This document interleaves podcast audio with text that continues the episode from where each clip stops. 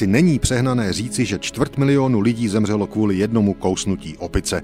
To později konstatoval budoucí britský premiér Winston Churchill o tom, co se odehrálo 2. října 1920 nedaleko řeckého hlavního města Aten. Vše se týkalo řeckého krále Alexandra I. Ale pojďme od začátku. Alexandr I. usedl na řecký trůn jako mladý muž v roce 1917, bylo mu 24 let. Stalo se tak na základě politiky řeckého premiéra. Ten pozval na řecké území. Jsme v době první světové války, francouzská a britská vojska. S tím Alexandrův předchůdce Konstantin I. nesouhlasil, abdikoval a odešel ze země. Na uvolněný trůn tedy usedl mladý princ Alexandr I.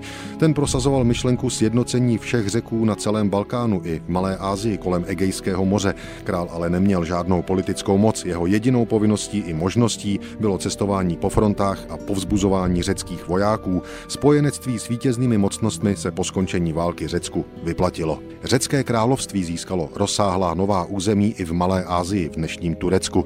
Pak ale přišla sobota 2. října 1920 a všechno pro řeky pozitivní skončilo. Král Alexandr I. se se svým psem Fricem procházeli v parku královské rezidence v Tatoj nedaleko Atén, když tu jeho psa napadla opice makak. Král přispěchal Fricovi na pomoc a v tu chvíli ho pokousal druhý makak. Alexandr měl smůlu, rána se mu zanítila způsobem, se kterým lékaři s tehdejšími možnostmi nakonec nemohli nic dělat. Řecký král Alexandr I. umírá na sepsi 25. října 1920 a na jeho zemi se řítí katastrofa.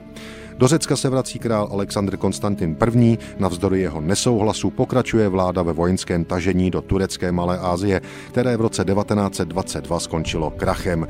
Turecko ve válce o pobřežní provincie Malé Asie uspělo, jeho ofenzíva řeckou armádu vytlačila a obrovské lidské oběti pak přineslo vypalování řeckých čtvrtí ve městech na maloazijském pobřeží Egejského moře. I to způsobilo jedno kousnutí od opice o dva roky dříve.